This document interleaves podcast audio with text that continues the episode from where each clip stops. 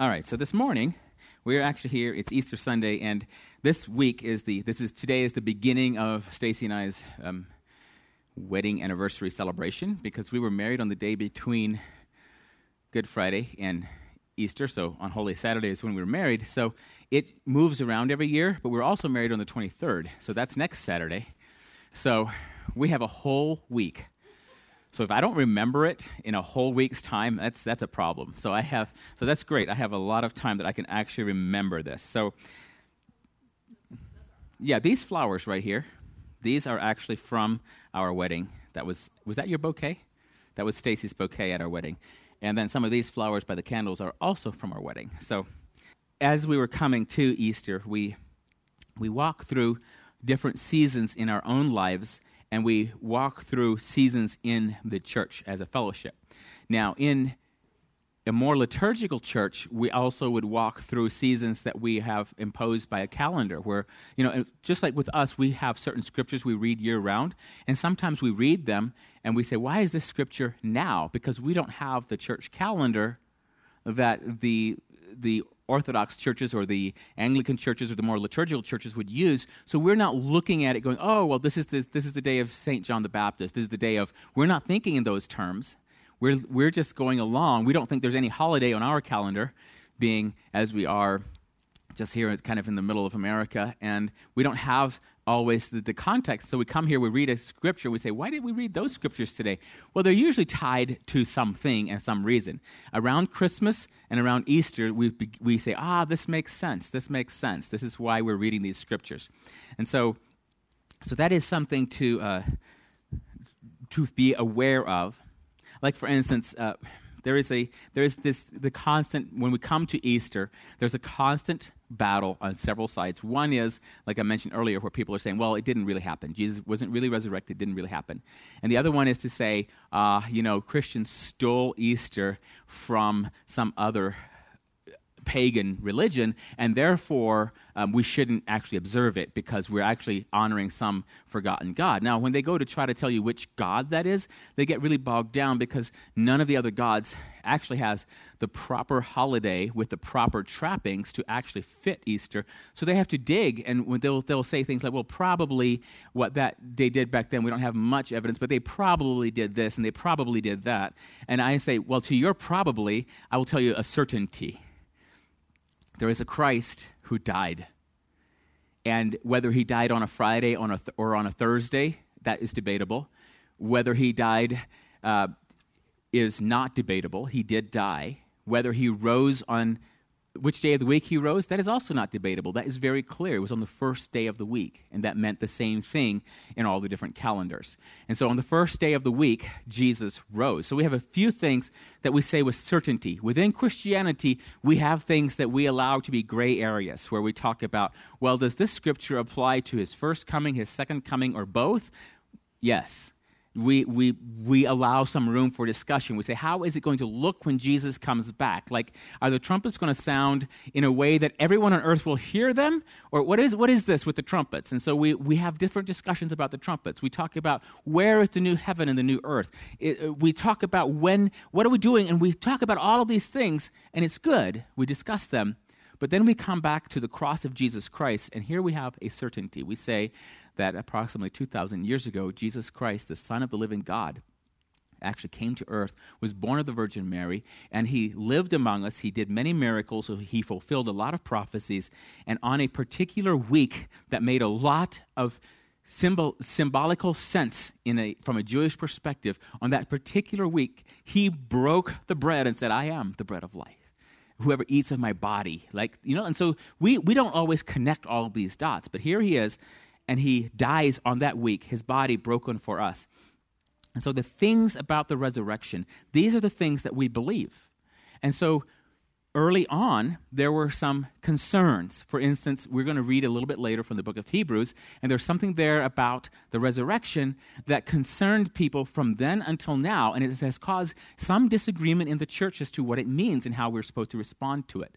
And so, there are things about how does the resurrection apply to us that we might have differing opinions on. The moment that we don't believe the resurrection, then we are no longer Christian. At that point, you know, we're now some other cult because the one thing that makes us Christian is we believe in the death, burial, and resurrection of Jesus Christ. And so many people can say, Well, I believe the Bible, but I don't believe whatever. And if they say they don't believe the resurrection part, well, now they're not Christians. They might be connoisseurs of scriptures and holy books, but they're not Christian. The thing that makes us believers is that we believe that Jesus Christ walked among us, that he was the Son of the living God, fully man, fully human, uh, and, and fully God at the same time, and that he did all the things he said he did, and then he died for us, and then he rose again. That's what we believe. That is part of the very heart of our belief as Christians. And so I had thought about just talking about that, but I wanted to actually go back to Exodus to get a little bit of context. Uh, because we've been going through Exodus, and right now we're in Exodus chapter 4. So I want to read Exodus 4, uh, verses 1 through 17. And we'll read these, and then we'll uh, jump into what uh, my Easter message is. So, Exodus chapter 4, starting in verse 1. It says, Then Moses answered and said, But suppose they will not believe me or listen to my voice. Suppose they say, The Lord has not appeared to you. So, this is actually an interesting question because I think, in context of Easter, this is a good question for us because there are times when people come to us and they don't believe. And so here Moses is saying, Suppose, suppose I go there and I say, uh, The Lord appeared to me in a burning bush. And they're like, Huh, what? You, what, what did you eat right before you saw the burning bush? and they'll, they'll like try to convince him uh, and so he's like what, what do i do when i go there he understands that if i go and i say i saw the lord in the burning bush and he spoke to me they'll, they will start they could very well go profane on him and say oh sure you did. Right. So he says what am i supposed to do in this situation? This is a good question. It's actually a good question when we speak to the lord about representing him to uh, the earth because many, many times our interaction with the Lord has a, is, is very spiritual in nature and it has some emotional uh, repercussions, and occasionally it has something physical repercussions. But many, many times we're trying to talk to people who live in physical bodies about something spiritually that happened that and we sensed it in a way that they say oh are you getting very emotional about this?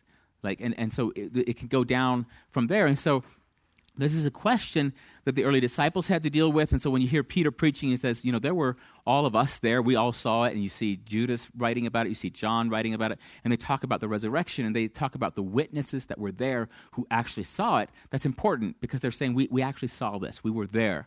And so there is a very specific thing that they are uh, um, talking about. So, so Moses is asking the question because he has seen something, he's heard something, and in that moment, his life was changed forever. He had an impact, a very impactful connection with the Lord, and so something. It was big, it was deep, it was enough for him to say, "Okay, I'm going to Egypt." And so he's about to go, but he's saying, "What if they suppose they don't believe me? What if they don't believe me?" So I wanted us to be asking that question for ourselves. And just for an example of, of what I mean by this, a couple of years ago, uh, we were down in Peru, and in Peru they had on on Good Friday they actually did a whole crucifixion scene. I mean, we um, I have never seen anything like what I experienced that day. There were hundreds, if not, I mean, there were thousands, maybe tens of thousands. I don't know how many people were there, and so we're just so plugged into this arena there's i mean we're shoulder to shoulder just people everywhere and we're looking down and they're doing a the trial of Jesus down here in the arena. They go through the whole thing, and then they are whipping this man and making him carry a cross up through the city and down out the other side, up on the mountainside. And the, the whole throng is going along with him, watching this. And we go up on the mountain where they crucify him. And they're literally, he had done this like uh, 10 times up, and, up in this point. The same man had done it. And they would literally put, he had a spot where they would put nails through his actual hand, they would actually do this. And so they had an ambulance waiting for him when they would take him down to take him to the hospital. He'd done this for 10 years.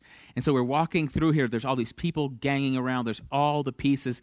And we, he get, is up on the cross. He does the, they reenact all the pieces here and they have everything in place to make it as realistic as possible. And then, you know, they, they take him down to take him to the tomb. And like at that point the crowds are supposed to disperse and everything and so so the whole thing it was hours long just thronged by so many people. So i have never been in so many crowds so many people just just thronging around.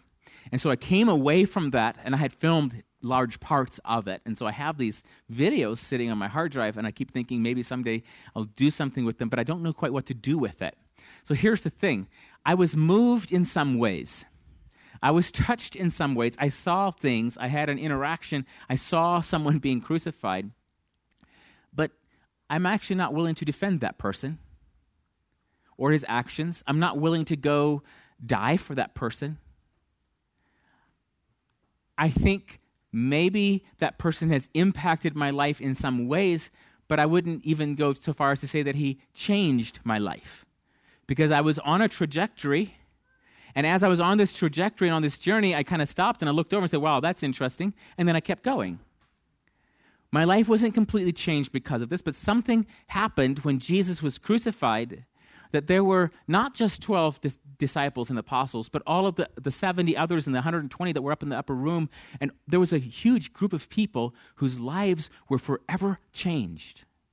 The trajectory of their life was completely changed. And so just telling you that I had a physical, that I physically saw something and it did something emotional to me, and then you're saying, well, okay, so what's that supposed to mean for me? Why is it that we look at the resurrection of Jesus Christ and we say, wow, this has power? This is different. So that's part of our question. Now look in verse 2, Exodus chapter 4, verse 2. So this is right after Moses asks his question Suppose they will not believe me. Verse 2 So the Lord said to him, What is that in your hand? He said, a rod. And he said, Cast it on the ground. So he cast it on the ground, and it became a serpent, and Moses fled from it. I love that part. Moses fled from it. Like he wasn't just all stoic and was like, Oh, interesting, Lord. He like put it down with like, Ah, Lord, a snake. And then the Lord says, the Lord said to Moses, Reach out your hand and take it by the tail. Notice how he says by the tail. That means Moses is kind of like me. He doesn't like snakes that much, so he's not getting close to the head.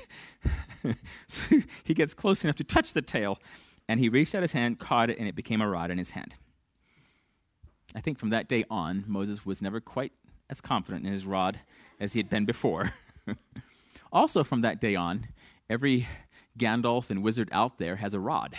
Like uh, in all of our history, every time you have a man who's supposed to be a wise leader of his people, he has a rod. Why? Because Moses had a rod and it turned into a snake and he did miracles with it. And, it's, and so every, every wizarding book, everything you ever see now, there's a rod involved. Well, it's all because of Moses.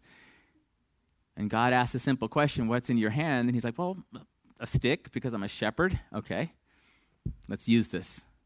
And so ever since then, literature and everyone else says this is kind of cool. Having, a, having an old man with a stick is kind of cool. And he can turn into a snake or do other amazing things. So we have this because of Moses. Verse 4 Then the Lord said to, well, we already read that. Verse 5, that. So he says, Reach out your hand, take it by the tail, that they may believe that the Lord God of their fathers, the God of Abraham, the God of Isaac, and the God of Jacob, has appeared to you. Furthermore, the Lord said to him, Now put your hand in your bosom. And he put his hand in his bosom. And we took it out. Behold, his hand was leprous like snow. And he said, Put your hand in your bosom again. So he put his hand in his bosom again and drew it out of his bosom. And behold, it was restored like his other flesh. So he has this trick where he sticks his hand in his pocket and pulls it out. And there it is. Then back. So he has that. Verse 8 Then it will be, if they do not believe you nor heed the message of the first sign, that they may believe the message of the latter sign.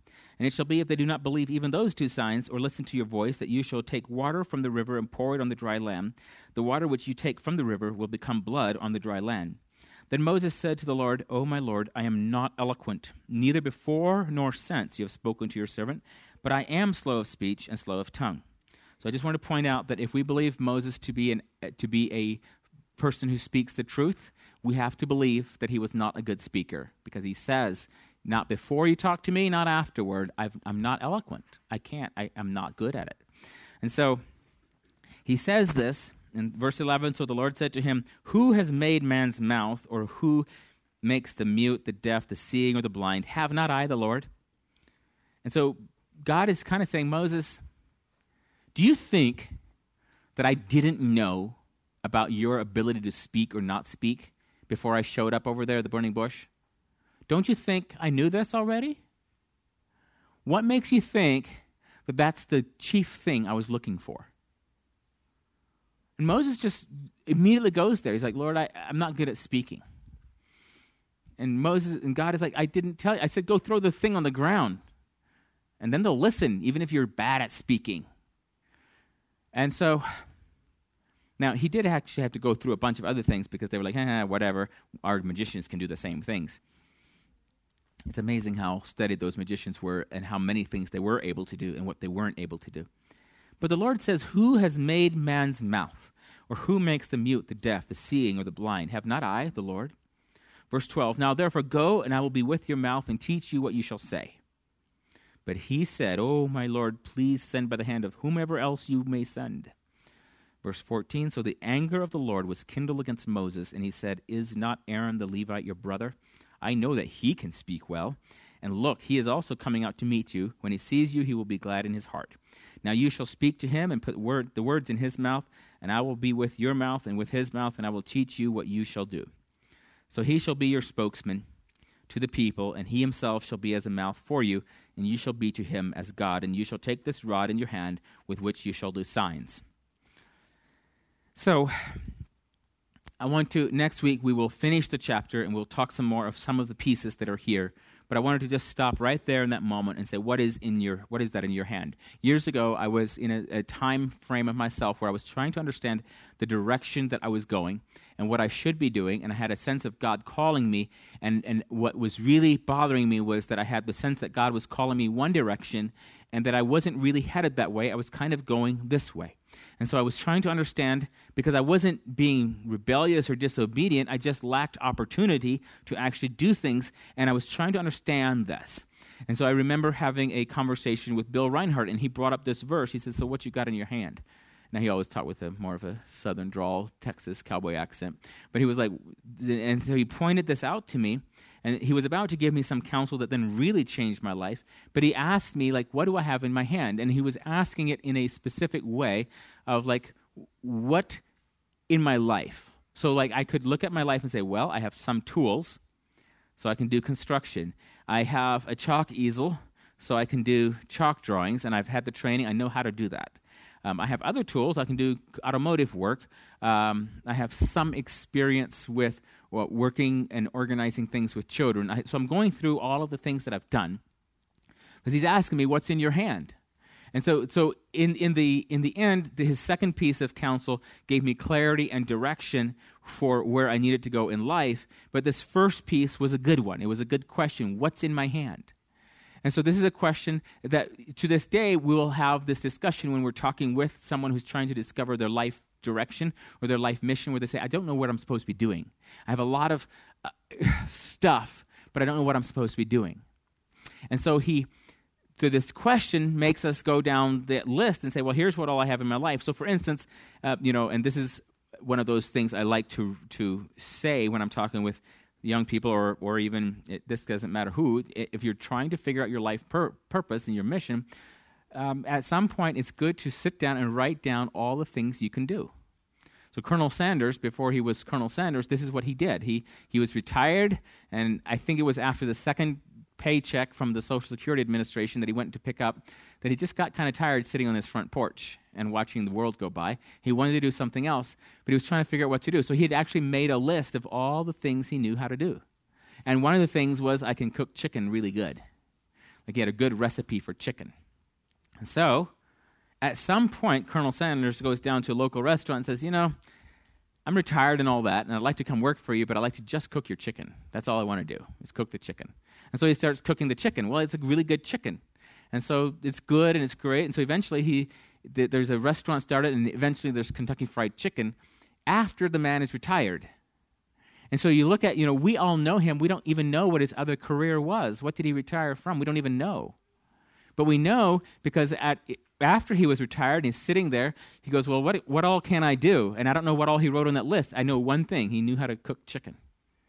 And so, in a way, we could say, Colonel Sanders, what's in your hand? He says, I know how to cook chicken. All right, well, let's, let's weaponize this thing and let's use this. You know how to cook chicken? Let's use that. And so, So, in a, in a very practical sense, I think that is a good question for us to ask ourselves at times when we're asking a direction. So, what is in your hand? So, for instance, we sometimes look around us and we say, I don't know what I should be doing, Lord. I don't know which direction I should go. I don't know what I should do. And so, it's good to say, well, what am I already doing? For instance, if you're thinking, um, you know, I, I went down a long deep rabbit hole this week reading some old blogs from Ira Wagler and going back and reading some of the stories of various people who were famous in Amish land. So people who were well known in the Amish world and how where they went and these are people that are related to him so he writes blogs about these famous people that were related to him and and just some things about their life that I didn't know and that many people didn't really know all the details. We knew certain parts of it. And so, as I'm watching, uh, reading through, and I'm observing the lives of these people, there's, there's several times, and I remember this as an Amish person uh, growing up, that it was pretty easy for people to start talking and say, you know what, let's move to Missouri and start something new. We're sick of what's happening here. We don't like the politics of this church. We don't like who's in charge and control. We think we could do it better over there. And so we move from one state to the next, from sometimes from the US to Canada and backwards, and sometimes to Belize and Paraguay and other places. But like they moved to start a new church, to start something that would be closer to what God would have them do because they felt trapped where they were. And so this is a I, I, saw in here some parallels to us as, as, as people. We look around us, and there are times See, with the Amish church, if you live right here and you're part of the Old Order Amish church, you either have to switch completely denominations and leave the Old Order Amish church, or you have to physically move if you want to go to a different church. You can't just say, I'm tired of this set of churches, so I'm going to start driving over this way. And the way the districts are arranged, like say in Indiana, there's so many districts, you might live, you know, a quarter mile from the other district. So it's not that much farther for you to go that way because you're right on that line. Or you might live right on the line, and other side of the road is the other church district, but you can't go to their church services when your church is having church. And so you might go in, in between Sundays, but you have to physically move if you want to change your ability to go to church somewhere else. So this is a good picture for us because there are parallels in it. There are times and where you look at life and you say, "Well, I don't like the opportunities and the things that I have here, so I need to physically move somewhere else." And so, you know, Jacob, we know uh, not just your family, but a lot of other families who, in the last several years, have made that decision and said, "We're going to Arkansas. We're going to, uh, you know, Oklahoma. We're going to different places for this reason." And so there are, there are things about that that when you look at it, it makes sense because you go and you restart everything. And so the question that you're asking, when I ask you what is in your hand, and this is the question that I've asked myself when I look at uh, around and see what God is doing, I say, what is God doing right here, right now? And so this is part of the question I'm asking. What is in my hand? And I say, well, here's what's here, here's what's here. And so, what if I moved over there? Let's just say I just pulled up stakes and moved to a different state. What's over there? And I have to say, well, actually, I don't know what's over there. Uh, and so there's a few states where I know what's there, and I'm like, well, do I want to go there and live in that town with those people and do things, do church with them? Do I want to do that? And I have to, I have to answer that sort of. Those are all the questions you have to answer, right? And so what you're what you're looking at at some point is to say, what is in my hand right now versus the opportunity that's out there. And all throughout history, you've seen people who will leave. Sometimes it's like the Ukrainians that are leaving right now, where they say, well, at home is death and destruction. And so I have to get somewhere just to stay alive. And so they're not sitting there like Colonel Sanders with a notebook going, What? You know, what are all the options? No pros and cons. No, they're just fleeing for their life. But other times people are looking saying, Where would it be better? Well, I've heard that if we leave our country in, in, in older Europe and we come to the United States, that there's a lot of potential there. There's a lot of hope there. There's a lot of freedom there. And so after a while, they say, you know, it's nice being here with my family and everything, but if I stay here, I'm going to be in that graveyard over there pretty soon, and I won't like what happened, so let's go to America. And so they do whatever they can to leave and go there. And so this is also now, let's move it from physical movement to spiritual moving, uh, spiritual belief.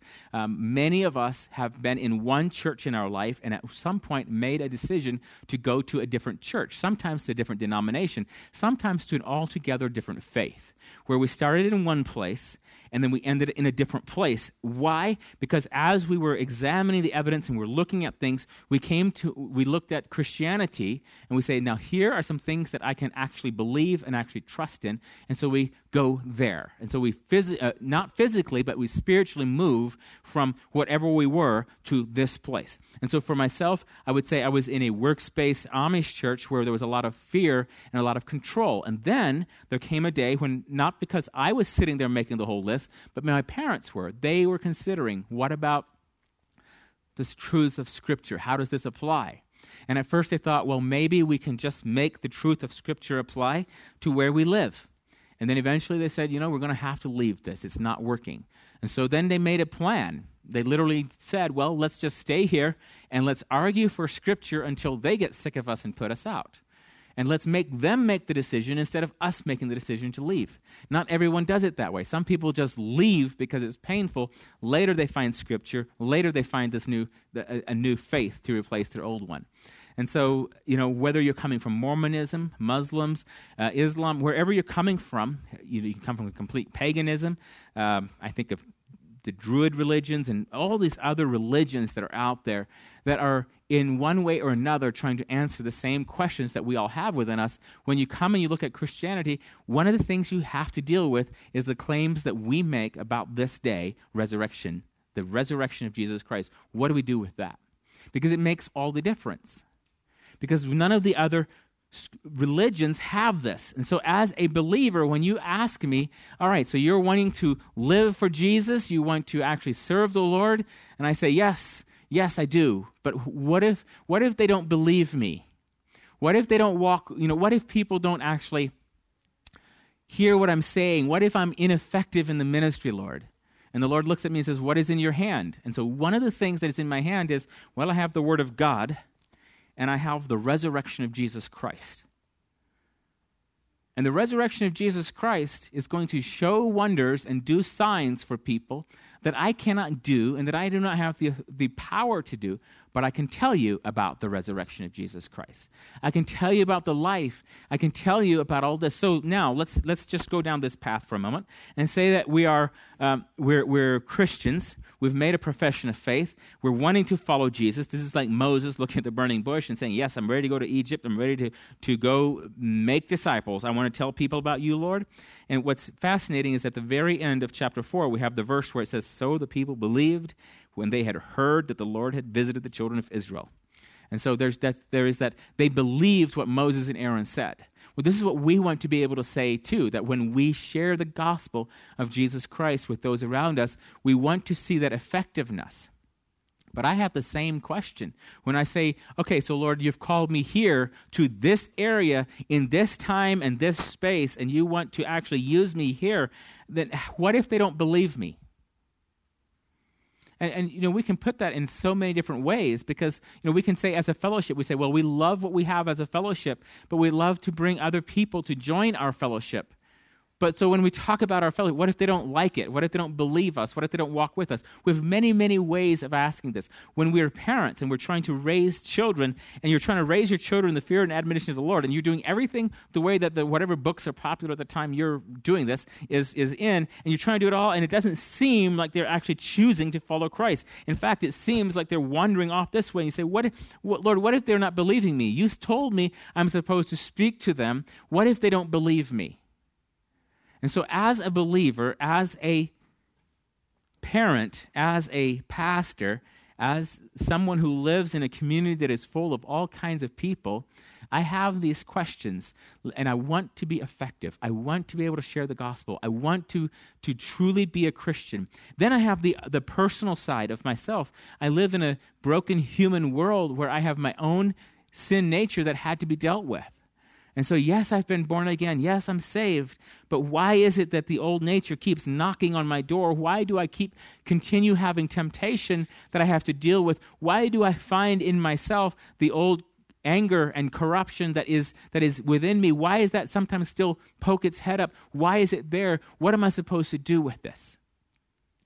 And You're like, well, tell them that you belong to Jesus. And I say, well, what if my anger and my lust and all those things, what if it doesn't believe me that I belong to Jesus? What if my flesh says, oh, yeah, uh huh, okay? What do I do then? And so the whole question for me is as as all of these things, as I'm represented in all these places, and I look to the Lord and I say, Lord, save me. And he says, What's in your hand? And I say, Well, I don't know. And then if I, you know, at that point, I can't say, well, I can cook chicken. Like, that's not actually going to help me. I need something more than that. And so I'm needing what are the great spiritual truths? What is my inheritance? What do I have that can actually change not only myself, but that can put to death the works of the flesh, that can bring faith into the lives of those around me, that can change my life and my children's lives, that can actually make an impact. What is it that I have? Well, I have one thing I have a Savior who is manifest in the flesh, who walked among us, who was tempted in all ways as we are. He stayed faithful to the end. He was crucified, he was buried, and he rose on the third day.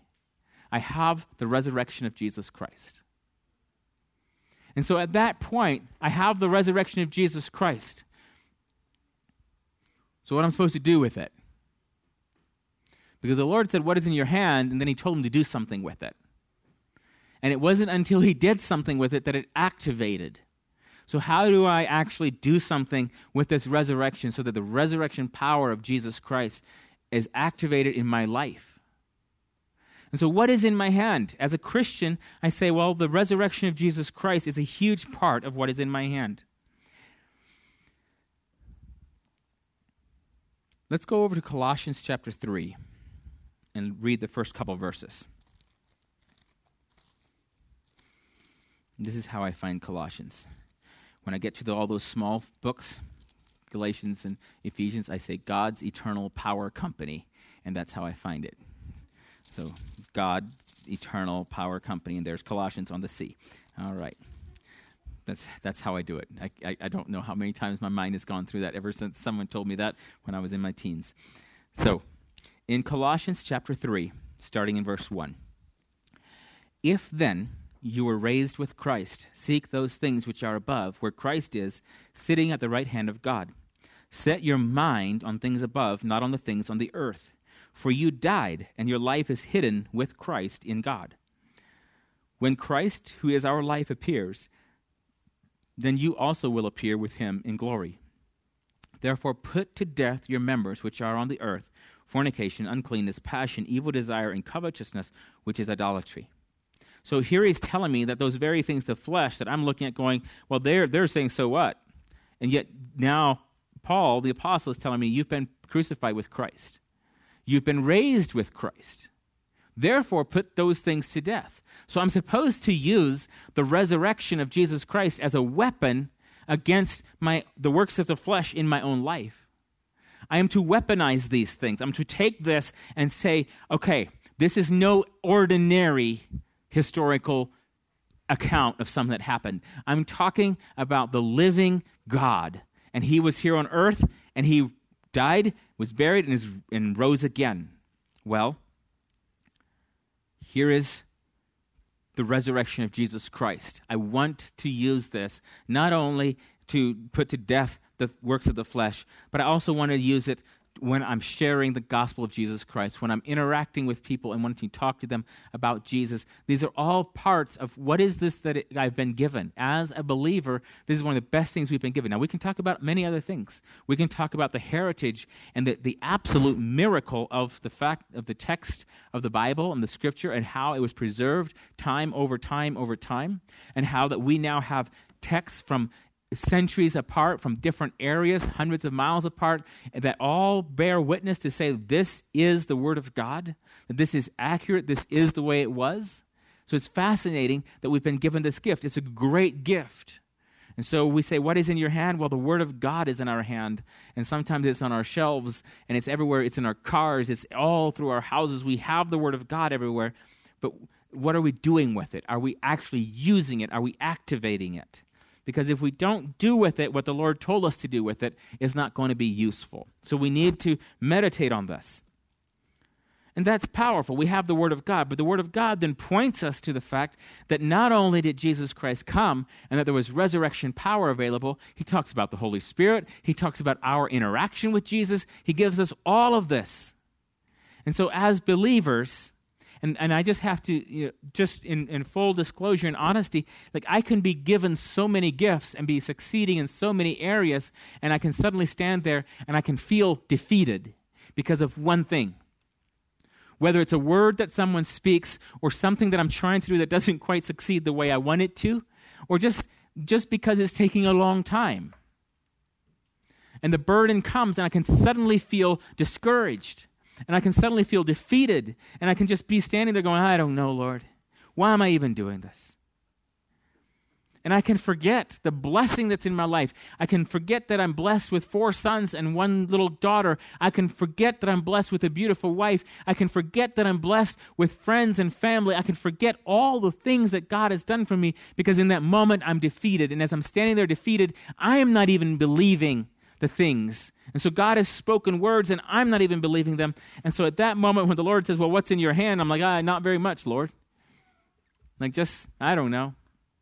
I don't like any of the things in my hand. And I, and I can forget that I have not only these natural gifts and talents that God has given me. Because, you know, if I make the complete list of what all is in my hand and I say, well, I can do some kinds of artwork, I can write some things, I can tell stories certain ways, I can make movies, and I can go down and down, I can dig in the dirt and grow stuff because seeds are amazing. I can do all of these different things. I can build houses, I can fix cars, I can do all of this stuff. But none of that actually is helpful in that moment when I'm feeling the defeat, when I'm walking in it going, I, it's just dark. I, I'm tired of this. And so, what has been frustrating for me as a believer is that I, I, I, understand that the fruit of the Spirit is love, joy, and peace. I understand that I should be living a victorious Christian life. I understand that I should be living in such a way that I'm just full of joy all the time. In fact, there was a season in my life I remember where people would say that about me, like, you're always smiling, you're always happy. And I'd be like, am I really? Because I feel like a lot of bad stuff is happening. Okay, I'm happy. That's great. I'm happy. And so even now, like I will have arguments with people that I'm probably an introvert, and they're like, "Oh no, you're extrovert." And I'm like, "Ah, uh, you know." And so, and why? Why is it? Because in my heart, I know there's times when I just want to be alone in the desert, and I prefer to not have any sheep with me, and I just like to be out there all alone and lost, and just wallow in the, the, the despair. And I just like to be there. Why? What is this? Why would I want to do it? It's part of the brokenness of my humanity. I don't fully understand why, but here I am and I will often find myself there. And so here's my, you know, my wife is having to walk with me now for 11 years. She's walked with me. She's seen me up. She's seen me down. She's seen me experience all kinds of different pieces. And as she's doing that, eventually she'll get to the point where she says, uh, "I'm not going to come down to your pity party tonight. You're going to have to just deal with that yourself." And I'm like, that is not very kind and very spirit filled, really you, you should do something different. And yet, she's right. Like, why does she need to ride my roller coaster if my roller coaster makes no sense? And yet, here it is. I'm going up, I'm going down. And, and when I look back over my life, what absolutely amazes me is the fact that there is a consistency and a constancy and a direction and a purpose that is always visible. That God is doing this thing and He keeps doing it and He keeps doing it the whole time. That's amazing to me so that when someone would write my story, they wouldn't spend the time to say, well, he spent the month of April in an absolute funk. They wouldn't say that. It wouldn't be there. And it would be like more like, well, in March he went and did this, and then again in June he went and did this. And they just skip right over this spot where I was having the deep feels and the horrible depressions and the and the all of the the, the, the self doubt and trying and and you know I'm assuming that not every human being has this journey the same way I have it, but I'm pretty sure that a lot of people have it. And that other people might have it slightly differently or a different sort of a journey. But I have this in both of them, we have this reality that we have what is in the flesh, where we are suddenly realists. I'm not a pessimist, I'm a realist. I can very clearly see all the things that are wrong, that will be wrong, and are about to become wrong. I can see it all.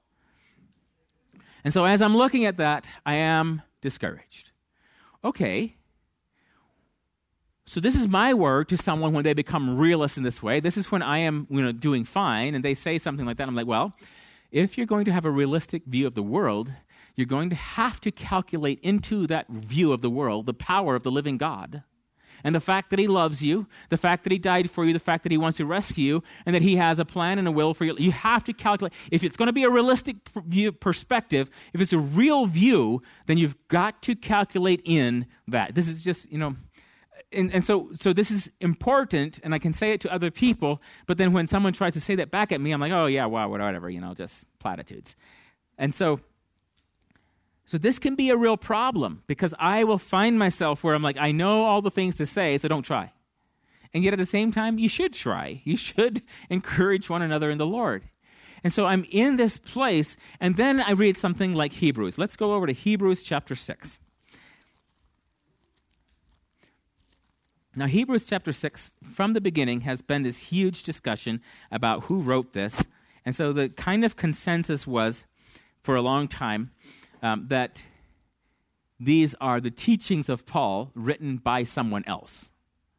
And so that it's not the hand of Paul actually writing it, but it's the, because the teaching could line up with the rest of Paul's teaching, but that the writing and the methodology doesn't. And so, uh, come a you know, fifteen hundred years later, Luther comes along and says, "Oh, I know who wrote it." Now, the problem with that is that that's fifteen hundred years later, and so it's very hard to say, "Ah, we know who wrote it. And so it's, it's very difficult. In fact, for a long time, the churches in the West had kind of left it out. Why did they leave Hebrews out of the canon for a long, for 300 years, more or less kind of sketchily? Is because of these verses that I'm about to read. Okay? But it's very important. So let's read it. Hebrews 6, verse 1. Therefore, leaving the discussion of the elementary principles of Christ, let us go on to perfection, not laying again the foundation of repentance from dead works and of faith toward God, of the doctrine of baptisms and of laying on of hands, of resurrection of the dead and of eternal judgment.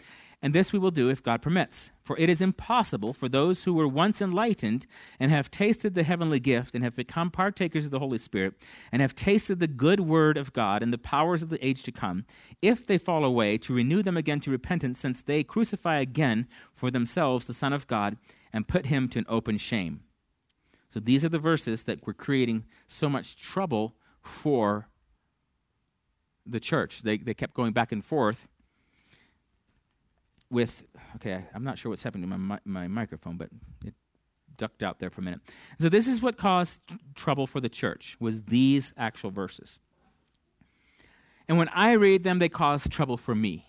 Because i have a concern and i have a question. How is it that if I have known, where it says in verse 4, it is impossible for those who were once enlightened and have tasted the heavenly gift and have become partakers of the Holy Spirit, and have tasted the good word of God and the powers of the age to come, if they fall away, to renew them again to repentance, since they crucify again for themselves the Son of God and put him to an open shame.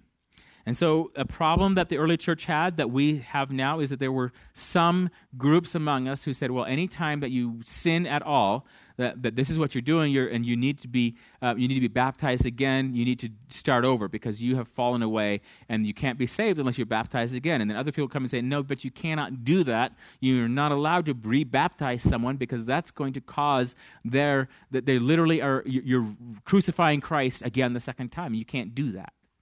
And so there's this huge discussion and debate about this and how to properly deal with it. But I just wanted to come here because what I read in here, while not fully understanding what is actually being said, what I read in here is a strong warning that there is power in the cross that I do not want to leave unused. So in this life, if you say, well, this person actually, he was he was enlightened. He had tasted the heavenly gift. But partakers of the Holy Spirit tasted the good word of God and the powers of the age to come. He's done all of this. And this is what the, the crucifixion and the resurrection had purchased for us was the ability to do all of these things, to actually interact with God, to engage with God, to be, to be able to say that I have been crucified with Christ, nevertheless I live. That's what it bought for us. That death and burial with Jesus. And so now to say, well, I know all of that, I've experienced all that, but I'm going to walk away from that and right here then becomes the sticky part. They say, well, what, what happens now? What happens now? You, you, you knew all of that. You knew all the power of God, and then you walked away. And so the church has, for 2,000 years, in some way said, well, it is possible at any time for anyone to repent and turn to Jesus. But the way we get to that part is sometimes very difficult. And there has always been an element who says, oh no, oh no, once you walk away, you're done. And some people say, well, if you walk away, that means you were never really saved in the first place. You're just acting. And so it has caused much grief in the church. And so the question is what happens if I have tasted of the power of the resurrection and then I walk away? And then my secondary question comes down to me when I'm wallowing in the depths of despair, going, when I am not for real allowing the resurrection of power of Jesus to rule and reign in my life, am I walking away? Am I, am I discounting what God has done? When I'm going, oh, woe is me, I don't know, I don't know, I don't know, I don't even care. If I'm saying all of this, and, and I don't mean this in a, in a, in a, in a overly wicked way, I just mean it in a sort of despondent way. Because we can get there pretty easily where someone will say, well, we need to pray for such and such. And my heart response is, humph, much good that'll do. They're beyond prayer, or, you know, how, how do I know God's going to interact? And I've seen God at work. I've seen the answers to prayer. I have prayed for people along with my brothers and sisters. We've prayed, and I've seen the hand of God at work. And so now someone says, Well, let's pray for so and so. I'm like, Well, you don't know the levels of need and brokenness that are over there. The, the chances of God actually doing something, pretty slim. Might as well not waste our time. And at that point, I am discounting the power of the cross. I'm discounting the ability of God to actually change us. And yet, I know that He changed me. I have tasted and seen that the Lord was good. And so now I'm discounting it. So where am I walking? It feels like dangerous ground to me. And so that's why I wanted to read this, this passage out of Hebrews. And maybe another time, when we have more time, we might dig into all the, the historical positions and things that this very passage has caused within the church and where we can land with it. But I think one of the places we need to land with it is a, healthy fear of the living God. Because God has given us a gift, He has given us something beautiful and bold and powerful, and He has given it to us freely and we, should we ignore it? Should we walk in it? Let's go back to Romans chapter 6. I think Bob read this one earlier in the scripture reading time. Romans chapter 6, starting in verse 1. It says, What shall we say then? Shall we continue in sin that grace may abound? And this is the question that I have to ask for myself. You see, and, and it reminded me of a, of, of a quote that one of my friends used to say, sort of in jest, but he would say, I, I really like getting lost because it's so much fun to be found. And if you think about it, in the Christian faith, sometimes when you're first coming to Jesus and you're coming and you're finally, for the first time in your life, fully confessing and saying, Yes, I have done this, and I was wicked in this way, I'm wrong in this way, I was proud, I was envious, I was so wrong, and you're confessing your sins, and you're confessing all the things you've done, and suddenly you're realizing that God is actually forgiving you each thing. That is so powerful and is so beautiful that you think, wow, the power of God is amazing. You can, and, and we literally will have this experience where as we come to Christ, we can have an ecstatic experience where for sometimes for days, sometimes for weeks, sometimes for months, we're just so amazed by the beauty and goodness of God. And so we'll, we'll actually say it about each other. We'll say, well, he's still in the honeymoon phase. You know, we'll say that. And what we mean is there comes a time when you kind of come off of that. And so then you have to spend the rest of your life off of that. And so now you're not living this exciting new discovery week by week. Did you know how good God is? And you're, you're just having to walk. And so this is what I call the boring parts of life. And so I'm just going along and like I write, get up in the morning. Is God still on the throne? Yep, still on the throne. Is he still faithful? Yep, still faithful. Am I still doing the same thing? Yep, still doing the same things I've been doing for the last 155 days. Okay. And then later it's you know 2342 days and you're still doing the same things over and over and over and it's the faithfulness of god it's your faithfulness and it's all good and it's right. But it's not that same level of excitement. And so i say wouldn't it be nice if i could go back down to that prayer room and I could have that conviction of God on me again, and then have that relief again, and experience again that joy that comes when I realize that Jesus loves me and that He died for me. Wouldn't that be awesome if I could feel that again and again? So what should I do? Should I should I sin again so I can confess again so I can be forgiven again so I can feel this? Now we've already talked about this uh, a couple years ago. We did one where I brought a bunch of candles up and we actually did a, an illustration on should we continue in sin that grace may abound. And the answer that Paul gives in, in verse 2, so Romans 6, verse 2, is certainly not. How shall we who died to sin live any longer in it? Verse 3 Do you not know that as many of us as were baptized into Christ Jesus were baptized into his death? Therefore, we were buried with him through baptism into death, that just as Christ was raised from the dead by the glory of the Father, even so we also should walk in newness of life. For if we have been united together in the likeness of his death, certainly we also shall be in the likeness of his resurrection, knowing this, that our old man was crucified with him, that the body of sin might be done away with, that we should no longer be slaves of sin.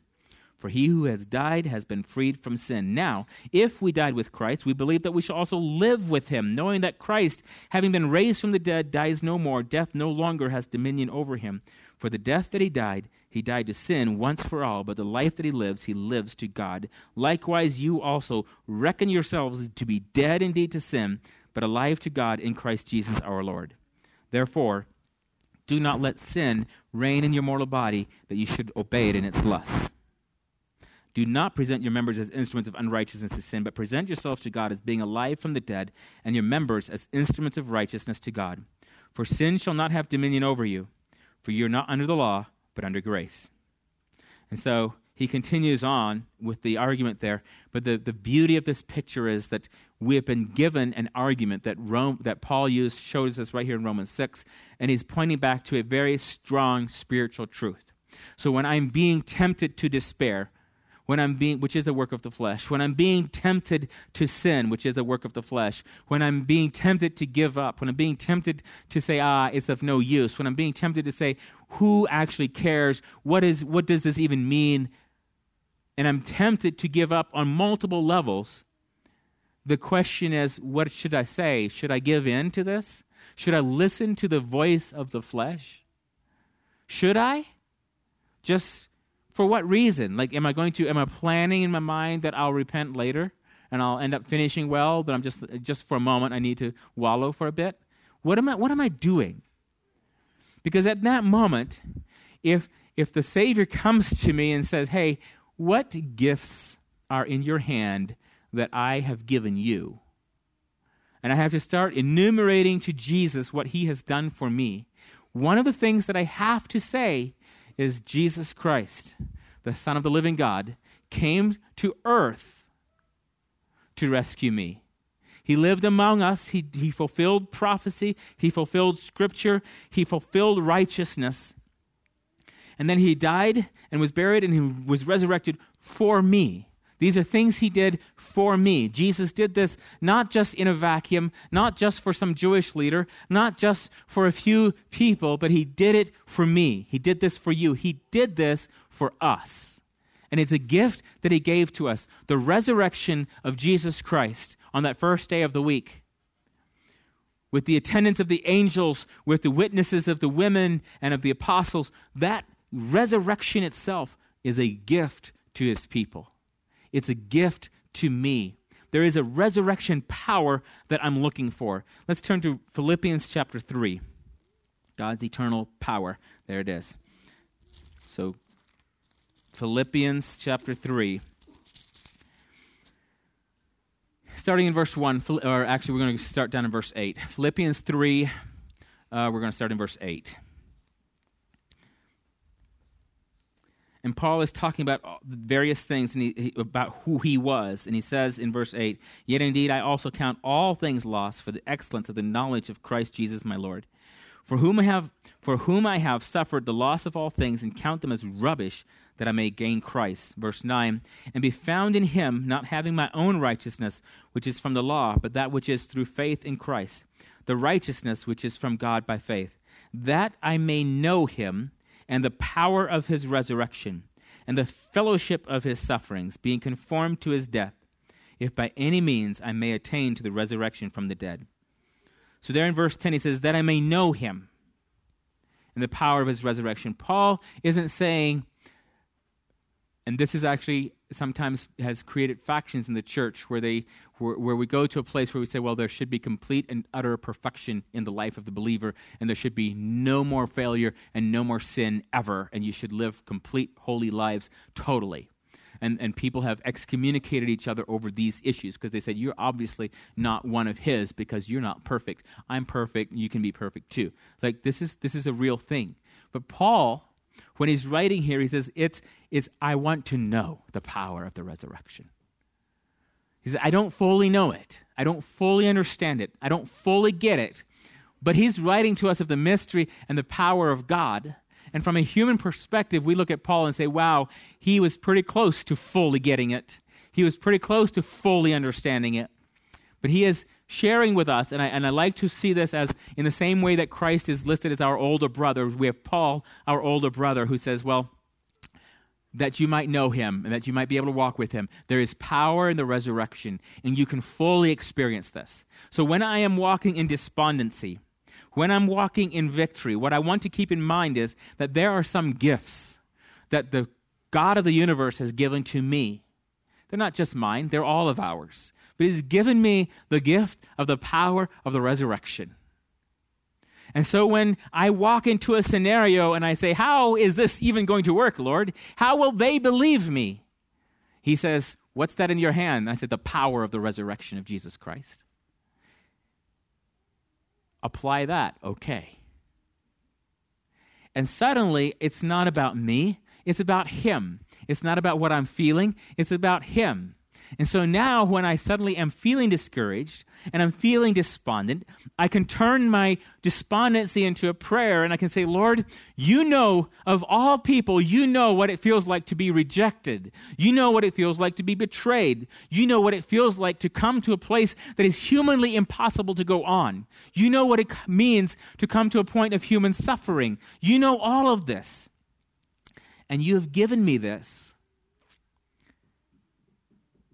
you have shared, you've made it possible for me to share with you in your sufferings that in your resurrection I might also share.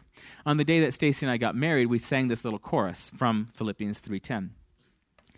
I want to know Christ and the power of his rising, share in his suffering, conform to his death when I pour out my life to be filled with His Spirit. Joy follows suffering, and life follows death. There are so many truths in there, and it's like a prayer. I want to know Christ in this way. And so, what I have learned and am continuing to learn, and I think I have learned it from our brother Paul, is just this very thing. I want to know Christ. I want to walk with him. And I want to fully give myself to him, to Jesus. But there are times when my flesh is not willing. There are times when the flesh of other people around me is not willing to be impacted by Jesus Christ. There are times when life is very broken and very difficult. And in those times, instead of despairing, I want to be like Moses and say, Lord, what do I do? What do I do? And he gives a very real scenario. What if I do if they don't believe me? And the Lord says, What's in your hand? Use that.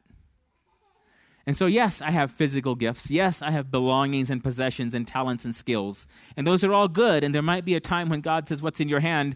because I'm praying about some specific thing. And I tell him, Oh, well, I have these tools or I have this gear or I have this experience. And he says, Well, use that in this scenario.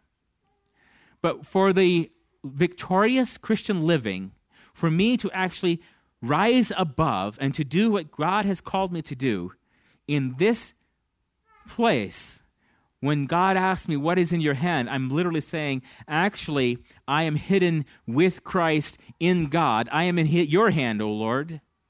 And so let's see what you got. Let's see your power at work here. Let's see you being exalted. Let's see you being lifted up.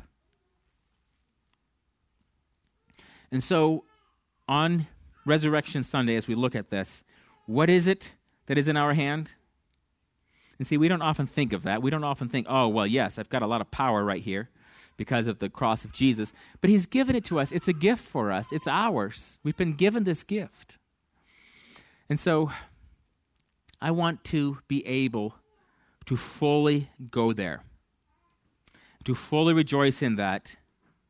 And so when I go down into the depths, I take the power of Jesus with me and I realize that where I'm going, this is part of the human experience, that there is sorrow, there is sadness, there is brokenness, there is there are disappointments, there are betrayals. These are all part of the human experience. I'm going to experience some of them. Sometimes I'm going to betray myself and I'm going to feel that. I'm going to let myself down or others around me. And so this can happen. So this is part of the human experience. I'm going into it. But then I'm going to be coming, as I'm there in that, I'm not mm. leaving the power of God out of it. I'm actually walking with Jesus. And so, with that knowledge and with that gift that has been given to me, the power of the resurrection, I want to stay faithful. Because this is also true for those who have faced death for the name of Jesus. They have faced death knowing that because they belong to Christ, they're going to die and live again with him. And he gives them great hope and great power. Father, thank you that you've given us a gift that is worth something. You've given us something beautiful. You've given us something living and powerful, something that's bigger than we are. And so, Lord, I pray that you would help us to operate in this gift and help us to use this for your glory and for your honor.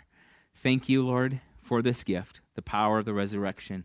Lord, we want to walk in it. I pray in Jesus' name. Amen.